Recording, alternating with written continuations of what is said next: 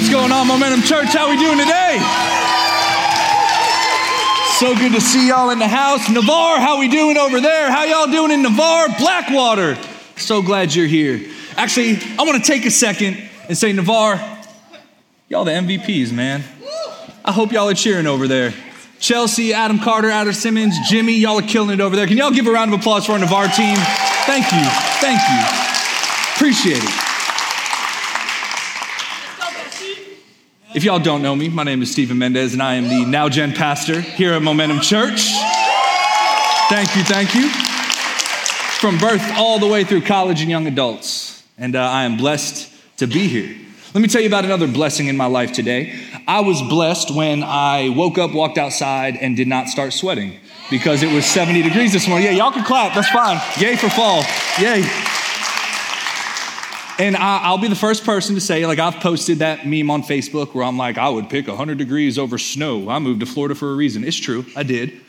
But I also have a terminal end of that, and waking up 99 days in a row and sweating before 8 a.m. happened to be my terminal time for that feeling. And um, I am praising Jesus that I woke up this morning and it was only 70 degrees. And that means a couple things. It means it's fall. Fall is great. It means it's college football season. Yeah. It means it is pro football season. Yep. More important than both of those, it means that it is pumpkin season. And I know that's like a divisive comment. Um, if you don't love pumpkin, you're entitled to your wrong opinion. I won't hold it against you. It is the superior fall drink.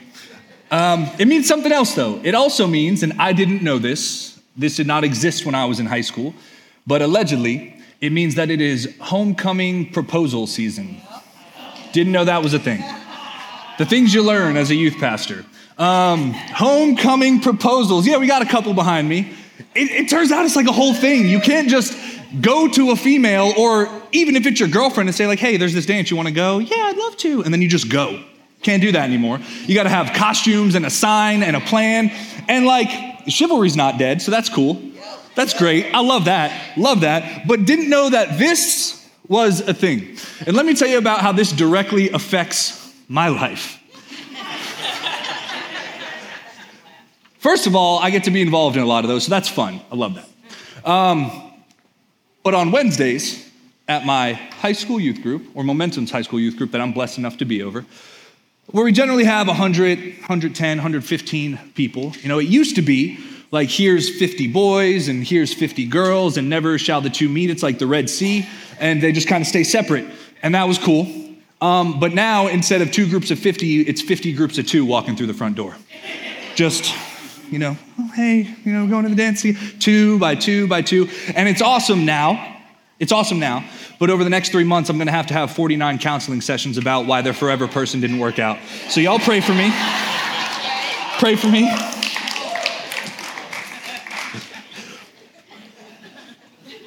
But what it reminds me of, if I'm being completely honest, as two by two by two, these couples walk in the youth group, is Noah's Ark. Right? Y'all didn't see that coming. Noah's Ark, that's what it makes me think of, because two by two by two animals walked onto the ark. And uh, usually when we think of Noah's Ark, it's like the picture that's going to get put up behind me here. It's this kitty, cartoony, adorable, like the fuzzy lions and the fuzzy tigers living in harmony on a boat, all thanks to this man named Noah and it is a great kid story. But what I want to do here today is show you how much deeper that story goes as we continue our series, Inconvenient Grace. So, yes, it is a kid story, but when I read about Noah's Ark, the two big takeaways that I have are anything but childlike, anything but small. The two big things that speak to me from this story are a couple words by the name of hope and promise. Y'all say hope? hope. Y'all say promise. promise. Amazing, just like my high schoolers. Hope is defined as a feeling of trust, and promise is a declaration or assurance that one will do a particular thing or that a particular thing will come to pass. So, without hesitating, we're going to jump right into Scripture, and we're going to start in Genesis 6, verse 9. It says, This is the account of Noah and his family. Noah was a righteous man, the only blameless person living on earth at the time. He walked in close fellowship with God. Noah was the father of three sons Shem, Ham, and Japheth. That right there is such a telling statement that Noah was the only blameless person in the entire earth. There wasn't one other person. It's not much scripture, but honestly, I could preach a whole message on hope with just that sentence. You see, Noah had hope. He had hope in God, or to use our definition, he trusted God. He trusted him so much, in fact, that he was the only person who God saw as blameless. It's a crazy important lesson for us, and it's something that we should all take away. So I'm gonna dive a little deeper. Raise your hand if you know what peer pressure is. Not just my high schoolers, adults are bullies too. So everybody raise your hand. Yeah, we all know what peer pressure is. Peer pressure is a real thing, right? It's when people that you consider friends or at least peers or near peers that kind of push you into doing something you may not have done without their influence. First of all, I want to stand on the stage and tell you that's not always a bad thing. There are a lot of experiences, a lot of adventures, a lot of things that I have done that I probably wouldn't have done if someone didn't come alongside me and say, like, come on, man, get outside your comfort zone a little bit. A wise man once told me nobody grows inside of their comfort zone, and I'm blessed to have people that routinely take me outside of mine to do things I would not have done if they didn't exist. So peer pressure is not always bad. Some of my darkest valleys were lifted to mountaintops because people cared enough to come alongside me and say, hey, we're gonna leave the house today. We're gonna go do something. We're gonna go see some people. So thank God for friends and peers that are willing to do that. But what peer pressure comes down to is the peers that you keep. See, when it comes to your morals and your faith, do not be swayed by what people have to say who are not part of helping that journey in the first place. Doesn't matter if it's one person, doesn't matter if it's the majority. Majority, just by the fact of being the most numbers, does not make them any more correct. We look at Noah. He was one man, single person. It doesn't get much more in the minority than that. Yet he was the only blameless man and was held as righteous. As the world swirled around him and people worshiped false idols and fell into wickedness and sinned and laughed at Noah, he stood tall in his faith. He was in the minority, but he wouldn't be swayed by peer pressure. He spent 40 years building a boat without seeing a single drop of rain. I want you to think about that for a second. He had so much hope in God's word that for 40 years he built a boat without ever seeing a drop of rain like it was spoken over him. You want to talk about inconvenient hope? That sounds like inconvenient hope to me. Against all perceived pressures and odds, Noah stood tall on his belief and trust in God. And as we'll see as the story continues, he never loses that hope. So back to the scripture, Genesis 6, we're going to pick up in verse 14. It says, Build a large boat. This is God talking to Noah from cypress wood and waterproof it with tar inside and out. Then construct decks and stalls throughout its interior. Make the boat 450 feet long, 75 feet wide, and 45 feet high. Leave an 18 inch opening below the roof all the way around the boat. Put the door on the side and build three decks inside the boat a lower, a middle, and an upper. Look, I am about to cover the earth with a flood that will destroy every living thing that breathes. Everything on earth will die. But I will confirm my covenant with you. So enter the boat, you and your wife and your sons and their wives. Bring a pair of every kind of animal, a male and a female, into the boat with you to keep them alive during the flood. Now, when this story is brought up, there's a lot of schools of thoughts, and it's kind of a spectrum. There are people that are like, nope, that's literal. That boat happened. The ark was made. There are people that say, ah, I don't know, man, it may be like some fashion of that, but maybe it's embellished. It's kind of a tall tale. There's people that'll go, that's just an allegory. It's complete legend. It's supposed to just drive a point across. Well, welcome to Pastor Steve Airlines. Please fasten your seatbelt. Uh, put your tray tables up your seat in the upright position and, and maintain until I tell you otherwise, because I'm about to make the greatest case for how literal this ark really was. You see, in a past life, I was an engineer, and I like math, and I love numbers, and you know why? Because unlike people, numbers don't lie. That'll preach. So here's what we're going to do. We're going to talk a little science, we're going to talk a little analytics. And no, this is not the heart of the message, but if I can get you to buy into the fact that this is completely not only possible but probable, I feel like I'll have you for the rest of it. Deal? Okay. So, when it comes to classifying things on planet Earth, there is a classification structure that goes kingdom, phylum, class, order, family, genus, species, species being the most restrictive. You look at certain things, like the genus of Canis, that's a dog, canine. Many genus can come together to create different species. Therefore, we do not need every species on Earth in order to repopulate all the species on Earth. Are you tracking? Yes. Beautiful. At the time of Noah, there was 8,000 genus and 35,000 species of land dwelling animals. So we can infer somewhere in the middle, due to the fact that some genus can procreate to create species, but some species need to be with their own species to procreate. And some, when they procreate, create sterile animals that we probably couldn't just say 8,000, but we probably didn't need 35,000. In fact, it's probably somewhere in the middle. So we're going to agree and say probably 20,000 animals is a fair estimate of what would have had to be on this ark. Fair? fair? Cool. Now, in God's word, it says there was a male and a female. So that 20,000 quickly becomes 40,000. Now, as we continue with the scripture, it also says, bring seven of some things because y'all like to eat. Now, if Noah and his family like to eat like Pastor Steve likes to eat, we're going to take that 40,000 and instantly make it 60,000 because your boy's eating. So 60,000 animals are going to be on this ark. Tracking? Beautiful. Now, if you took every single animal that was alive at this time and you averaged their size, because we can use the law of averages, math doesn't lie, what we come up with is an animal slightly smaller than a sheep. So, for argument's sake, we'll just say a sheep. We know what it looks like, we know how big it is, we know its average size, we'll say a sheep. 60,000 sheep. So now we know what has to fit on the boat. Let's figure out if it will. Based on the dimensions in the Bible, when we multiply everything out, what we come up with is 100,000 square foot of floor space and 1.5 million cubic feet of volume. What does that translate into? 522 common rail cars. Pastor Steve, why are you talking about rail cars? Well, because I happen to spend some time in Scotland and I know that when they move sheep throughout the countryside, they do it on a railroad. I also know that because of that, they know about how many sheep can fit in a rail car, and that number is 240. 240 sheep can fit in a rail car, and 522 rail cars can fit in the ark. So basic multiplication tells us 240 sheep times 522 rail cars gives us 125,280 sheep that can fit on the ark. To tie a bow on this math equation, we only needed to fit 60,000.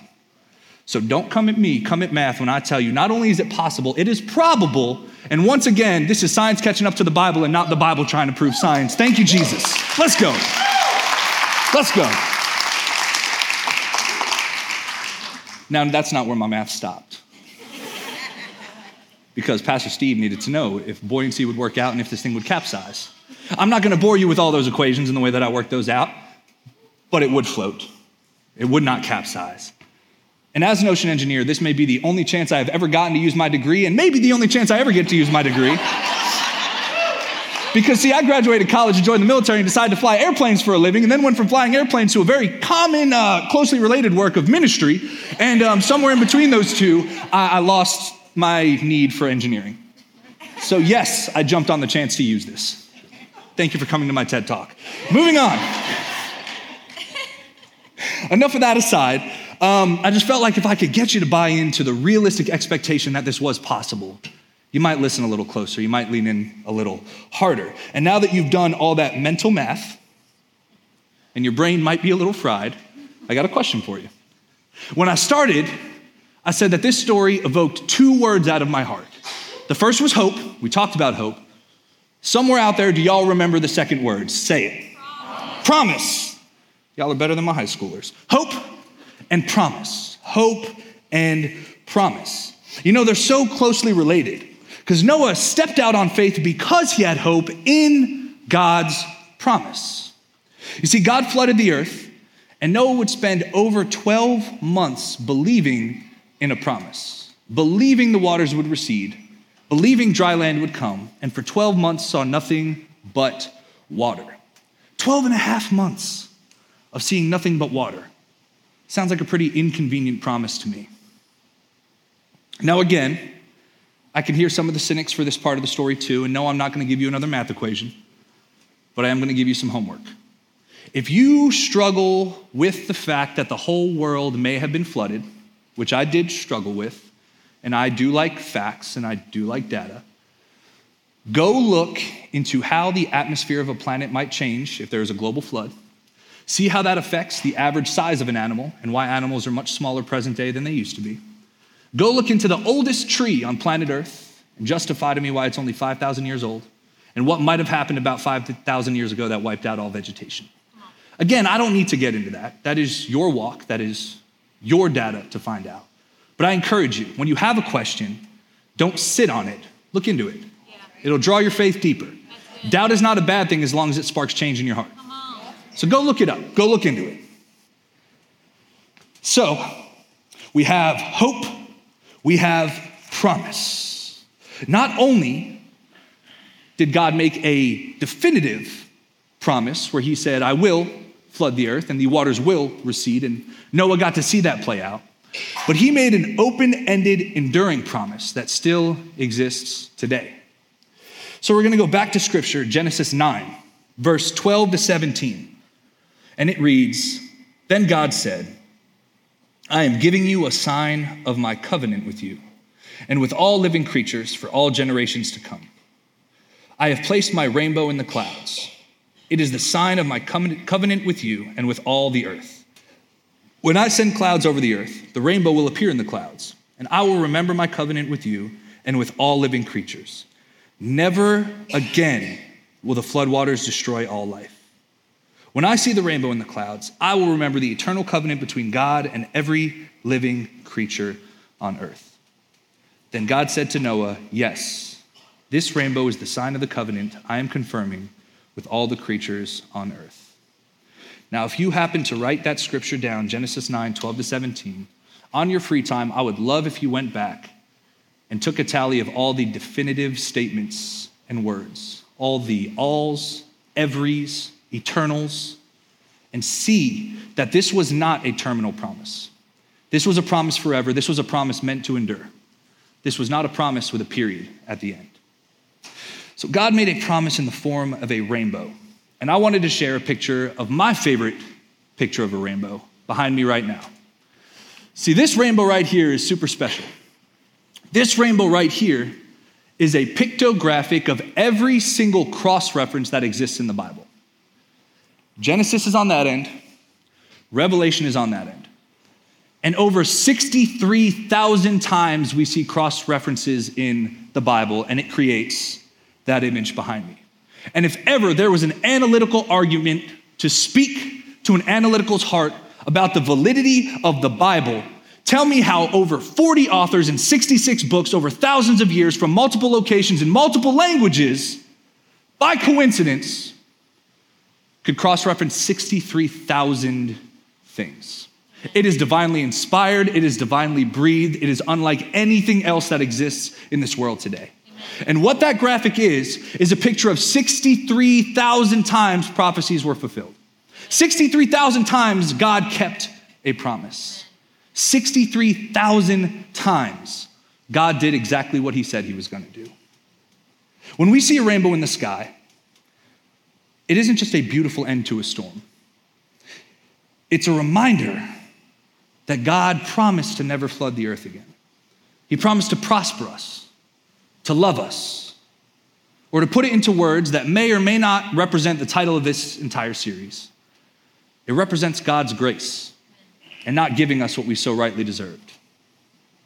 Here's a crazy concept that maybe you've thought about and just haven't been able to put words to. And I honestly hadn't been able to either. And while I was preparing for this message and reading the Bible, the Holy Spirit took a two by four, smacked me in the back of the head, said, Write this down, and if you don't say it, I'm gonna smack you again. Grace comes at the intersection of hope and promise. And in this case, inconvenient grace came at the intersection of inconvenient hope on God's inconvenient promise. It's our hope in the promise that God has given us that creates an avenue for us to have faith so that we may be saved by God's grace. You see, I intentionally and specifically started the scripture at Genesis 6, verse 9, when in reality, the main scripture for my entire, entire message is Genesis 6, verse 8. But I wanted to bury the lead so that I could take you back to scripture to bring you to the future that God has for you. Or to say it another way, I want to take you guys back to the future. Because where we're going, we don't need boats. Because he'll never flood the earth again. That was a, all right. No, no, no, no, no, no, no. You know, I said it in the first gathering and I was like, it didn't land. Don't say it in the second one. And God was like, no, just be better. And it didn't land. That's all right. That's okay. So, Genesis 6, right? Uh, we're going to read verse 5 to verse 8. It says, Then the Lord saw that the wickedness of man was great in the earth, and that every intent of the thoughts of his heart was only evil continually. The Lord was sorry that he had made man on the earth, and he was grieved in his heart. So the Lord said, I will destroy man, who I have created from the face of the earth, both man and beast, creeping thing and birds of the air for I am sorry that I have made them. And then he drops verse 8. But Noah found grace in the eyes of the Lord. Noah found grace in the eyes of the Lord. Mind you, we do not assume that Noah was a spotless lamb. Noah was not the Messiah. Noah was not perfect. Noah came after Adam, so we know Noah was a failed human, that he sinned, that he made mistakes. He had transgressions, he had problems, may have had a vice. Noah was very much human. But we are told in God's word that he was righteous and the only blameless man living on earth. So, how is that possible? How can somebody who we know is flawed, we know is broken, we know is a sinner, be the only person living on the planet Earth that God says, that one's righteous. That one is blameless. So, after a lot of Bible study and prayer and time with the Holy Spirit, there was only one thing that came to mind that made sense to me. And that's that Noah knew to bring his guilt to God and to seek forgiveness. By faith, he offered a proper sacrifice, and it was a foreshadowing to the sacrifice that Christ would make on the cross. So, by grace, through his faith in God, he was forgiven and declared righteous because he could never do it on his own, and neither can we. The rest of the world had this same opportunity, but rejected it. He was set apart, and because of that, he received grace. You know, John 14, 6 might be one of the best known verses in the Bible right after John 3, 16. John 14, 6 says, Jesus is the way, the truth, and the life, and nobody gets to the Father except through him. We all know that. But what I want to reiterate today is that statement didn't come into effect the day it was spoken. That always has been the truth and always will be the truth. There is no way to the Father except through the Son. And here we see a case where Noah existed thousands of years before Jesus Christ in human form would ever walk the earth. But Noah still had hope and faith in the promises God laid before him that would manifest one day in the name of Jesus Christ. And because of that, he received grace. But even so, the story of Noah would not be complete without telling you exactly what he did the day he got off the ark. Genesis 8, 18 to 20 says it in long form. I'm going to say it in summary. But Noah built an altar to the Lord and then offered burnt offerings on that altar. This act of Noah shows what came first in his heart it was the grace of God, the hope of God. He was thankful to God. He knew his provision came from God, and he knew the only reason there was air on his lungs was because of God. The sacrifices he offered symbolizes the sacrifices that Jesus would one day make for the world and even for Noah. In a physical sense, it would have been easy for Noah to pat himself on the back and say, I got me here. Yeah, God told me to, but I built the boat. I got the animals. I got the goods, I stocked it, I got everybody in, I sailed it for a year. Good job, Noah. But he didn't. He knew that without God, there would have been no salvation for him. There would have been no vision, there would have been no word, there would have been no protection, there would have been no grace. So he honored and praised God because he knew he found grace in the eyes of the Lord. So, what about us, right? We not only have hope in God, like the Old Testament, but we have hope in the name of Jesus Christ, too. He not only loves us, but He was a vessel for our grace, so that even though we will break our promises, we will be imperfect, His promise stays forever, because in our imperfection, His perfection shines. In our failures, His grace gets to beam. In our weakness, His strength only grows. And when we fall short, again and again and come to the end of ourselves where there is less of us, there is always more of Him. Hope and promise is the takeaway from Noah's experience. His eternal hope and God's unwavering promise. Noah chasing after God every day and God honoring the promises that he made to Noah.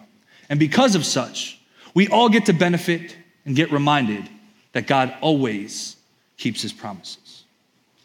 Now we come to the application portion of this message. Oftentimes, we are holding on to hope of God's promise. Oftentimes, we're in a very similar situation to Noah. The difference is that the hope and the promise that we keep aren't producing tangible results. And that's hard. Not seeing the change that we pray for. You know, Noah held on to his hope and God's promise that the waters would recede, and for 12 months he didn't see it, but it, it came. The flood ended, and he got to see that come to fruition. Noah received God's promise that he would never flood the earth again. And for Noah's entire lifetime and all of our lifetimes, we've never seen the earth be flooded again. We've seen it. God has kept that promise. But sometimes when we swear that we have heard God clearly, we have heard the hope that He's put in our heart, and we have believed the promise, but it just isn't happening. It's a tough season. Whether it's prayers for a sickness to depart, maybe for a relationship to be rekindled, or maybe even for the birth of a child. We hope and believe a promise, and it just doesn't come. You know, the term rainbow baby didn't come from nowhere. For two years, my wife and I struggled. We had small flashes of success followed by large seasons of grief. But we believe that God put a promise in our life, and we held on to that hope with everything, Amen. regardless of what happened. And sometimes I'm telling you this, that was all we had to hold on to. It's not easy in the valley. But if you believe and have hope in the promise God has given you, it's amazing what you can pull yourself through. Amen. It is amazing what you can get through. We had hope and trust in a promise, and it just wasn't happening. There is a philosopher and theologian by the name of Jim Wallis, and he coined the following sentence Hope is believing in spite of the evidence, and then watching the evidence change. If I could leave you with one sentence to take home, it would be that hope cannot be a terminal condition. Hope has to endure. We hold on to our hope and our trust in God's promise eternally because we need to understand that just because we want or see something for ourselves does not mean that that is the plan that God has written into your life.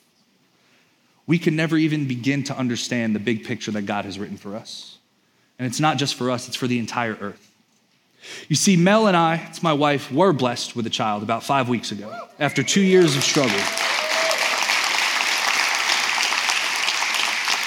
God did answer my prayer. He did fulfill his promise that he put in my heart. But if I told you there weren't 100 points where I was ready to throw in the towel, I'd be lying to you. I could have thrown in the towel, I could have given up hope. But then I think that there was 40 years where Noah could have done the same thing. 40 years where he could have put down the hammer and said, What am I building this boat for, man? I haven't seen any rain. I haven't even seen a cloud. 365 days he could have said, What are we doing on this boat? The waters aren't receding, the land's not coming. They could have given up hope, and so could I. But I remember that God always keeps his promises. You see, I'm a big fan of the following sentence, and you could say it a bunch of different ways, but I believe the way you phrase things and the way that you speak give your words power. So you better keep a positive mindset. And I believe that we do not have a God of no. I believe we have a God of yes, Amen. not yet, or hold on, I got something better for you.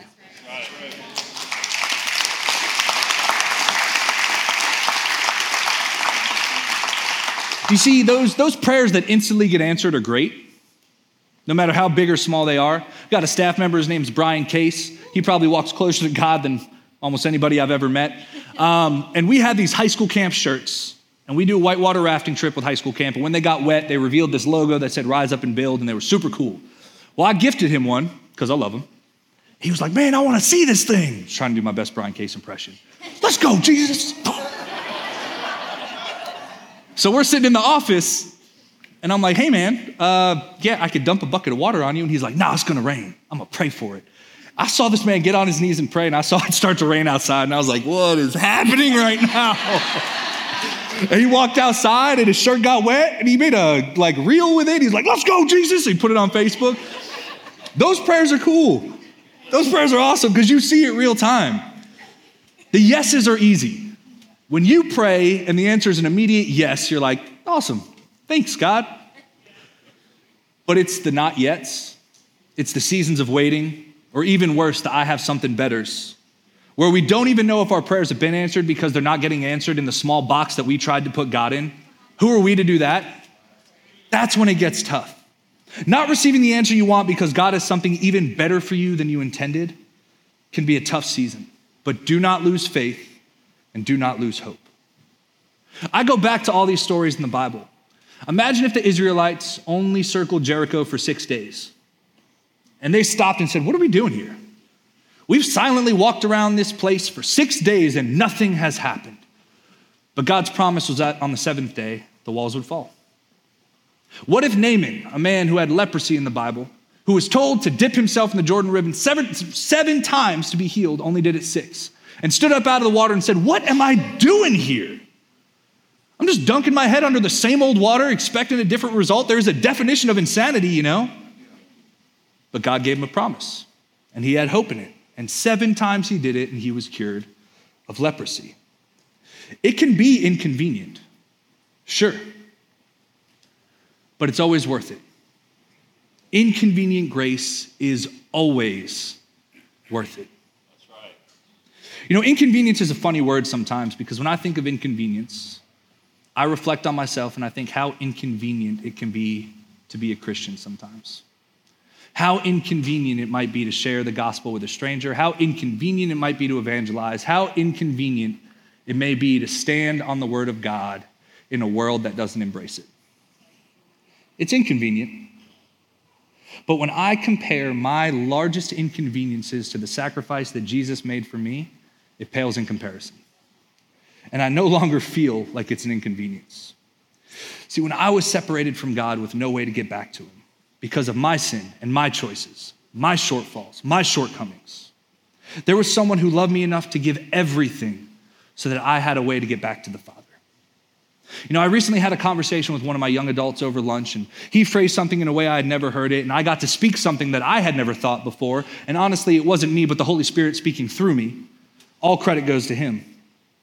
But the question was if God knows everything that will, has, and is going to happen, and knew that right after Jesus died, he would return and rise again 40 days later, was it really such a big deal or a sacrifice to give him?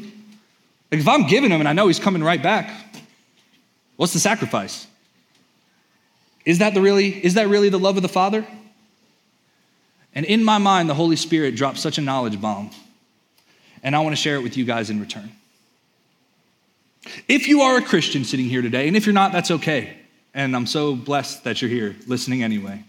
But if you are a Christian who has put your faith in the name of Jesus and truly believe that heaven is a place with no pain, no suffering, where only joy can exist, you truly believe that all Jesus followers will one day be reunited in heaven together for eternity, which means our time on earth is a drop in the bucket and eternity in paradise is our end state. If you truly believe all of that, would it break your heart to see a family member become terminally ill?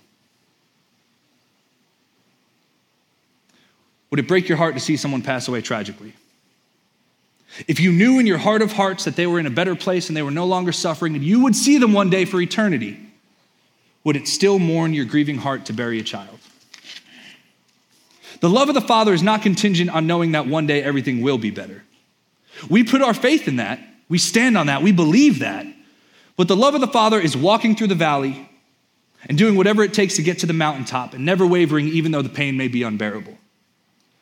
See, God sacrificed his only son for us. Regardless of his knowledge of how the story ended, he had to sit and watch every detail play out.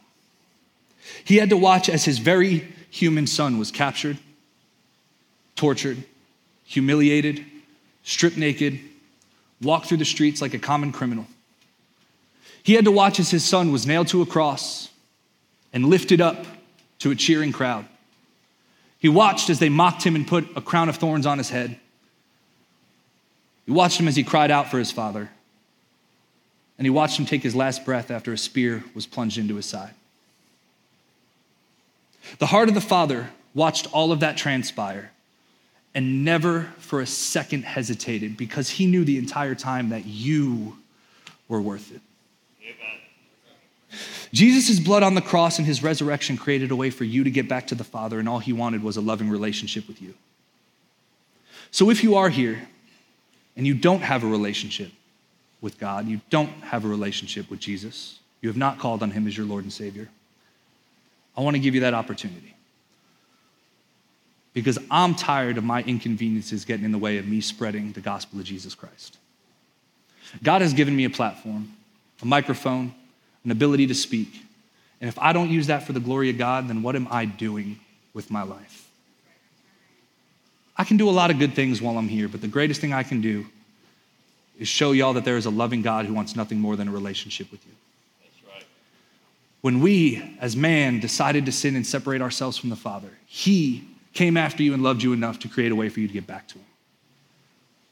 The name of Jesus Christ created a bridge over our sin for us to get back to the Father. And all that you have to do is believe that Jesus Christ is your Lord and Savior.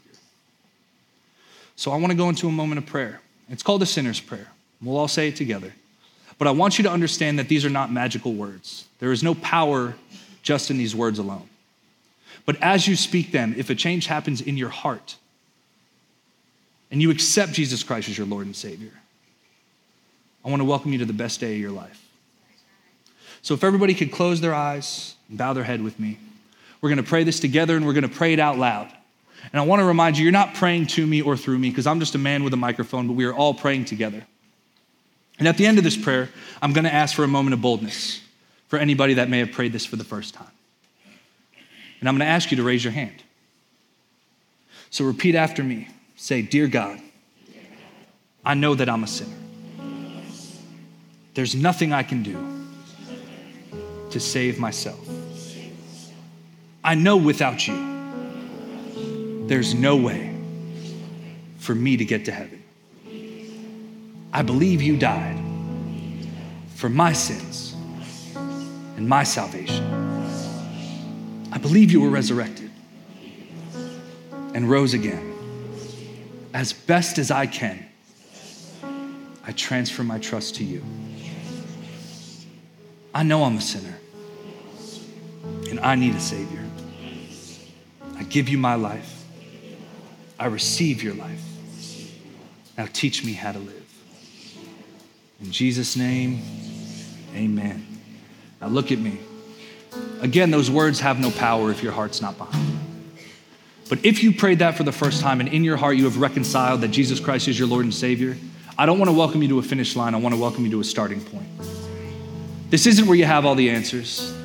This isn't you're a Bible scholar now, that you can quote scripture offhand.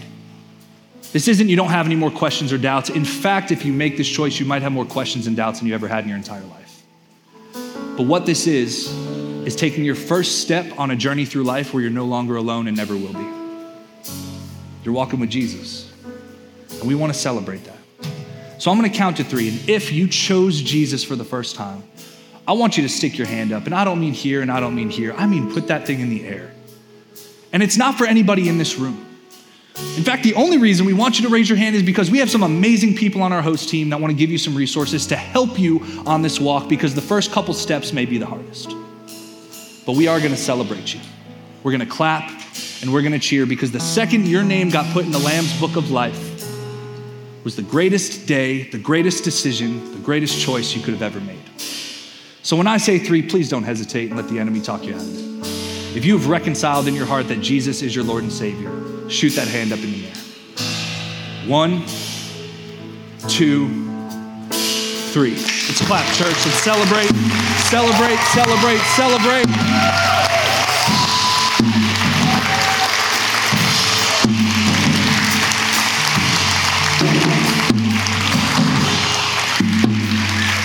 It has been an absolute pleasure to be up here for you all.